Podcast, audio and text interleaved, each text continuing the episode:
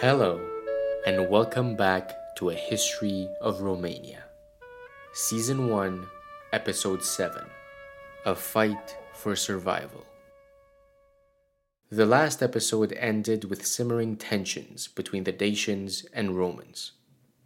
The two sides had fought an exhausting war whose peace treaty gave the Dacians more subsidies than before. In the following decade, Decebal did all he could to strengthen his realm, knowing the Romans were resentful and likely planning their revenge. On January 27th, 98 CE, Emperor Nerva died in his Roman villa. Messengers swiftly mounted their horses and galloped north, where Nerva's designated heir, Trajan, defended the Rhine frontier. The next day, the general became emperor of the Romans. Trajan had built a stellar military career with active battlefield experience in Syria, Hispania, and Germany. He was a soldier at heart and would prioritize military affairs throughout his reign. In fact, after he was acclaimed emperor, he didn't rush to Rome, but spent the next year traveling along the Rhine and Danube frontiers to inspect their troops and defenses. When he came to the Danube, he saw that the present situation was untenable. During Domitian's reign, the Dacians had been able to ravage Moesia, decimate Roman forces, and kill two generals, and now, with subsidies from the empire, they were becoming stronger by the day. Trajan wasn't confident the Danube defenses would be able to stop them if they decided to invade again, especially since the state's finances were shaky.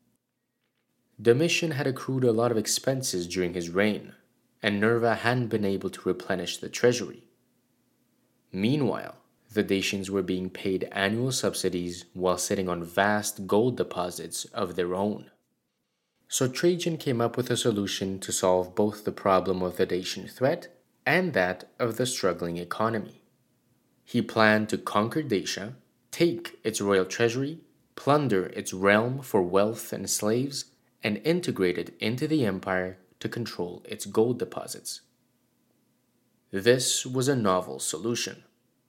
All previous emperors had seen the Danube as the natural frontier of the empire and had no desire to annex lands beyond it. But Trajan had a different character. He was a career military leader drawn to conquest, as evidenced by his later campaign against the Parthians. In the case of Dacia, his plan would do more than secure the empire's defense and finances. It would also wipe the humiliation of Domitian's treaty, stun Dacian pride, and restore Roman honor. As much as there were military and economic reasons to go to war, the emotional one was just as important. This, of course, was all from the Roman perspective. From the Dacian point of view, Decebal had cooperated with Rome in the decade following the peace treaty. He had allowed legions to march through Dacia on their way to fight Germanic tribes and didn't intervene in the empire's affairs. He was using the subsidies to reform his army and defenses, true, but he was allowed to spend his coin as he wished. Rome wasn't supposed to have a say in internal Dacian affairs. And there were no signs that Decebal wanted to invade the empire. During the war with Domitian, he had repeatedly tried to end hostilities, and now he was working to bolster his defenses, not build an offensive army. Yet Trajan wanted war and the Decebal couldn't convince him not to attack. If the Dacians succeeded in the coming conflict, Dacia would coexist alongside the empire. But if the Romans succeeded, Dacian civilization would be destroyed. To fully defeat the Dacians and grab their royal treasury, Trajan would have to conquer their capital. As you may recall, the Dacian capital of Sarmizegetusa was nestled in the southwestern Carpathian Mountains and was surrounded by forts guarding the roads leading to it. Previous Roman commanders had marched directly towards the capital and been blocked as they advanced through the mountain passes. Trajan decided to take a methodical approach that would secure the mountains and their forts before he approached the capital itself. Geography was crucial to planning his campaign. To help you understand what comes next, I've included a map in this episode's description. For those of you who aren't able to look at it right now, we'll create a mental picture. I want you to imagine the Danube as a horizontal line. Above it is a parallel line representing the Carpathian Mountains. As we move to the left, the Carpathian line turns downwards 90 degrees and then intersects with the Danube. The point where the two lines intersect is a narrow gorge called the Iron Gates. You can imagine this area as a cross, with the horizontal line being the Danube, the vertical line being the Carpathians, and the middle point being the Iron Gates. The Romans were below the horizontal line, and the Dacians above it. Trajan's plan was to place an army to the left of the Iron Gates and another to the right. This way, his armies would be located on both sides of the Carpathians. As they marched north, the Romans would enclose the mountains between their two armies, thus securing them before assaulting the defenses surrounding Sarmizegetusa.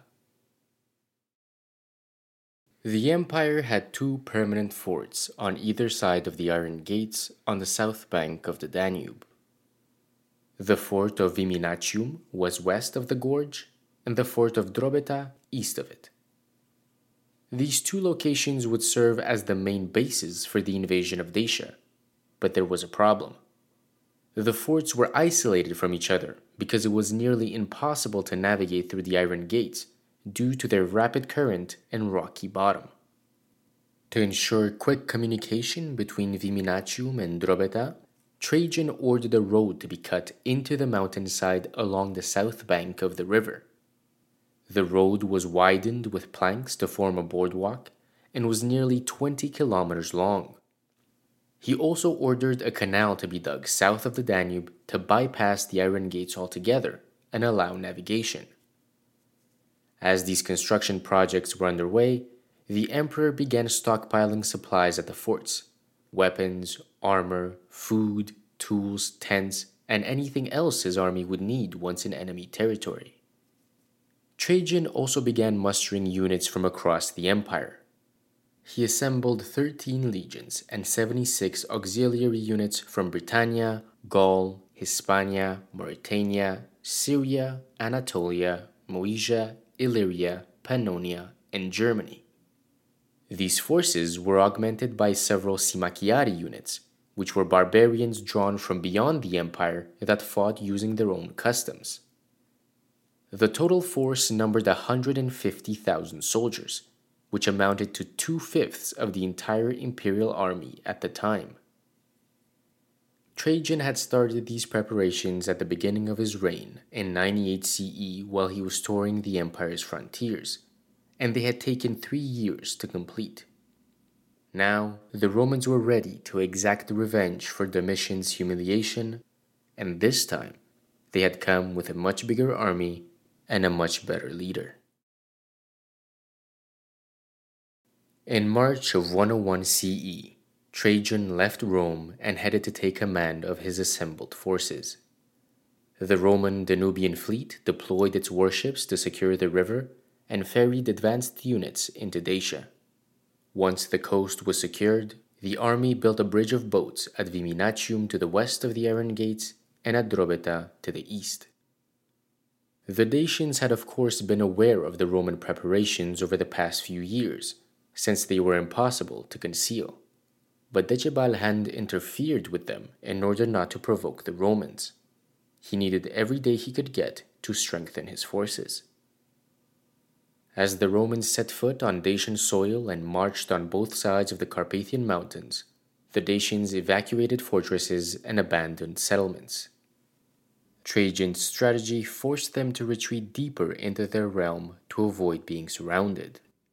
Families took whatever possessions they could carry and headed for safety with their flocks and herds, while warriors converged on the forts surrounding the capital. In his war with Domitian, Decebal had learned that the legions were superior to his forces in open battle, so he needed to rely on the terrain to gain an advantage.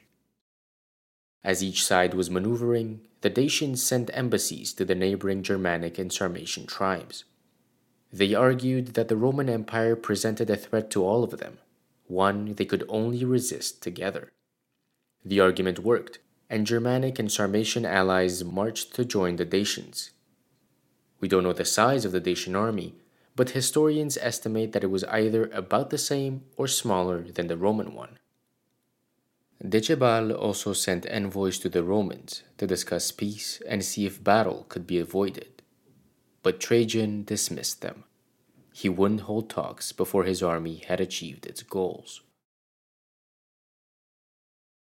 The Romans marched slowly and methodically, with Trajan leading the Western army.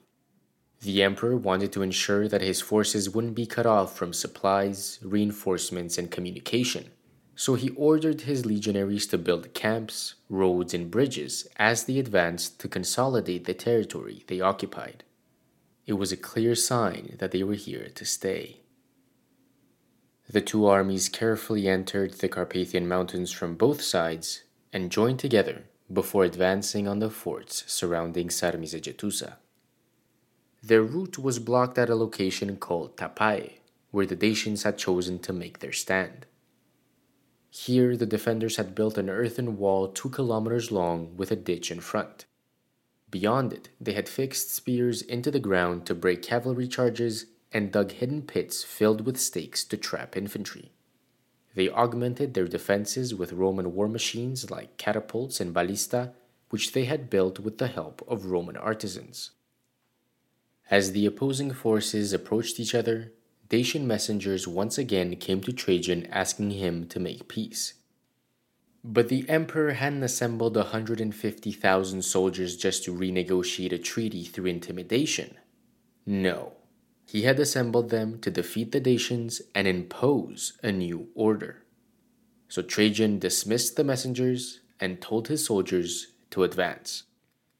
Legionaries, auxiliaries, and Symmachiarii attacked with the support of war machines and the fighting was incredibly fierce.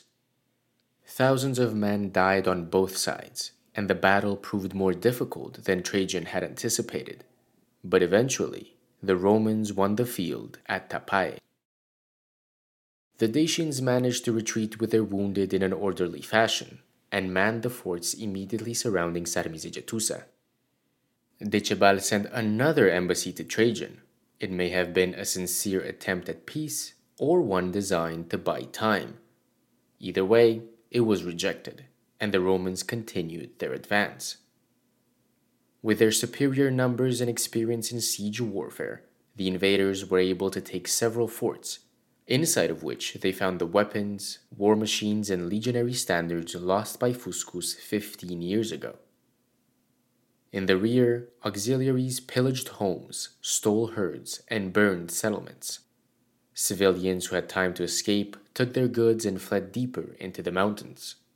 Those who were caught in the fighting submitted to the Romans, and many were enslaved.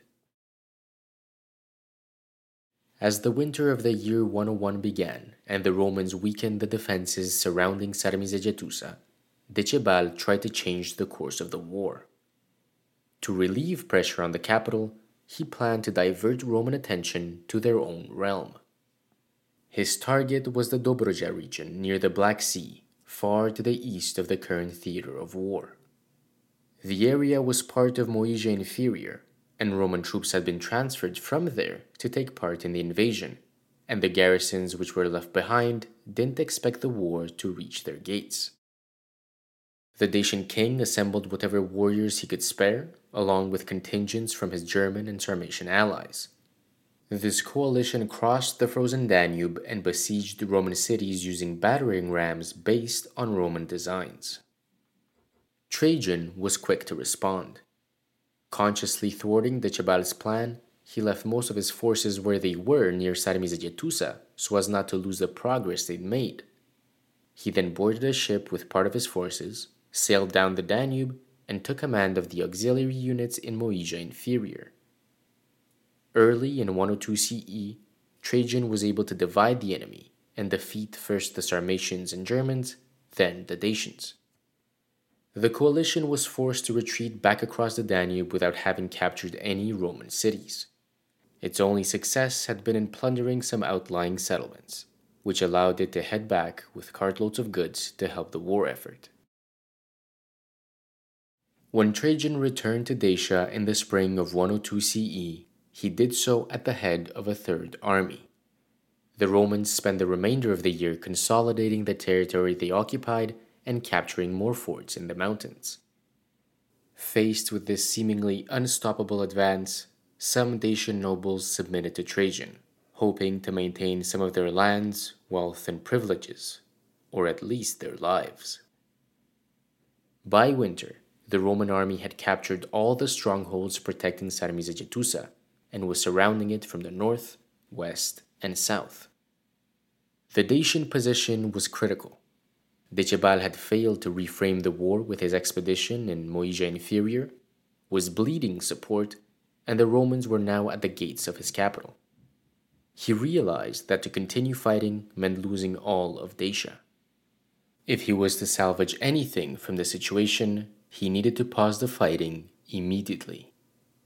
At the end of 102 CE, the Dacian king sent a delegation to the Romans to surrender, and they accepted. Soon afterwards, Decebal himself came before Trajan, threw away his weapons, fell on the ground, and offered his submission. The peace terms Trajan imposed were extremely harsh. The Dacians had to return their Roman weapons, war machines, artisans, and defectors, destroy their mountain forts and the walls of their settlements, and retreat from the territory currently occupied by the Romans. Furthermore, they had to be aligned with Roman foreign policy and couldn't make their own alliances, nor accept Roman fugitives or employ Roman soldiers. Legionaries would remain in the fortified camps they'd built during their occupation, and a legionary garrison was even stationed inside the Dacian capital, though the natives still controlled the city. It may seem strange that Trajan had concluded a peace when he was so close to taking Sarmizegetusa, but this wasn't a permanent peace. He had suffered enormous losses, his army was exhausted, and a winter siege of Sarmizegetusa would have been grueling. Instead of besieging a city whose fall would not necessarily bring an end to the war, or of retreating to winter quarters and losing the territory he had conquered, Trajan decided to make a truce. The point was to weaken Dacia and leave the Romans in a better position than at the start of the war, so that, when he was ready, Trajan could restart hostilities and finish what he'd started. After the negotiations, a Dacian delegation traveled to Rome to supplicate itself before the Senate and ratify the treaty. And Trajan soon returned to the imperial city as well to celebrate the triumph and take the title of Dacicus. The next year, in 103 CE, the emperor ordered his chief architect, Apollodorus of Damascus, to begin construction of a permanent bridge over the Danube. Apollodorus chose a spot near Drobeta and used legionaries to do the work. They dug a canal to redirect water from the river and lower its level. Then they built 20 pillars of brick and cement and connected them with wooden arches high enough to allow ships to pass underneath. Finally, they added forts at either end of the bridge to defend its entrances. This project was completed extremely quickly, in only two years. The result was a bridge 1,135 meters long, 15 meters wide, and 19 meters high. It was an amazing architectural achievement it was the first bridge to span the Danube and the longest arch bridge for more than a thousand years. This permanent structure was a clear sign that the Romans would not let the Dacian kingdom survive. The bridge would not only allow more troops and supplies to reach the Carpathian Mountains, but also serve as a solid link with the rest of the empire once Trajan annexed the territory. Like the Romans, the Dacians understood this peace to be a mere armistice, but one that was absolutely necessary. Their people had suffered tremendously and needed time to recuperate. With the fighting over, Dacian families came out of hiding with whatever goods, flocks, and herds they had left. Many returned famished and destitute to their former homes and fields, which had been pillaged and burned. But at least they wouldn't be killed or enslaved, and could sow a new crop for the year, graze their animals, and begin to recover. Yet everyone knew that this situation wouldn't last long. The Romans had not captured the gold deposits they coveted, since these lay north of Sarmizegetusa in territory they had not conquered. But with their troops stationed in the capital and its surrounding forts, they were in an overpowering position for when they decided to go for them. Only Trajan knew when that moment would come, and time was running out for the Dacians.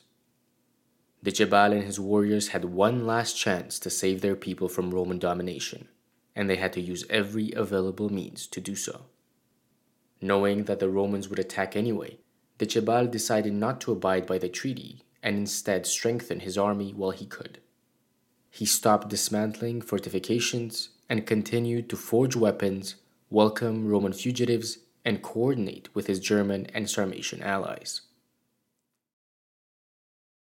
The Romans saw that the Dacians weren't adhering to the treaty, and news got back to Trajan. In June of 105 CE, he left Rome and headed towards the Danube to deal with them once and for all. A Dacian delegation met him en route to talk, but Trajan brushed them aside. He would now accept nothing but unconditional surrender. With Dacia weakened, Decebalus knew that he had even less of a chance of withstanding the Roman advance now than he did during the first invasion, so he turned to desperate means to stop the war.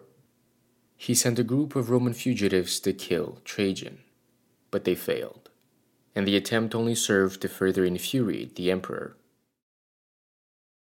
The weeks it took Trajan to travel to the Danube offered the Dacians a final window of opportunity to strike the Romans before they were organized.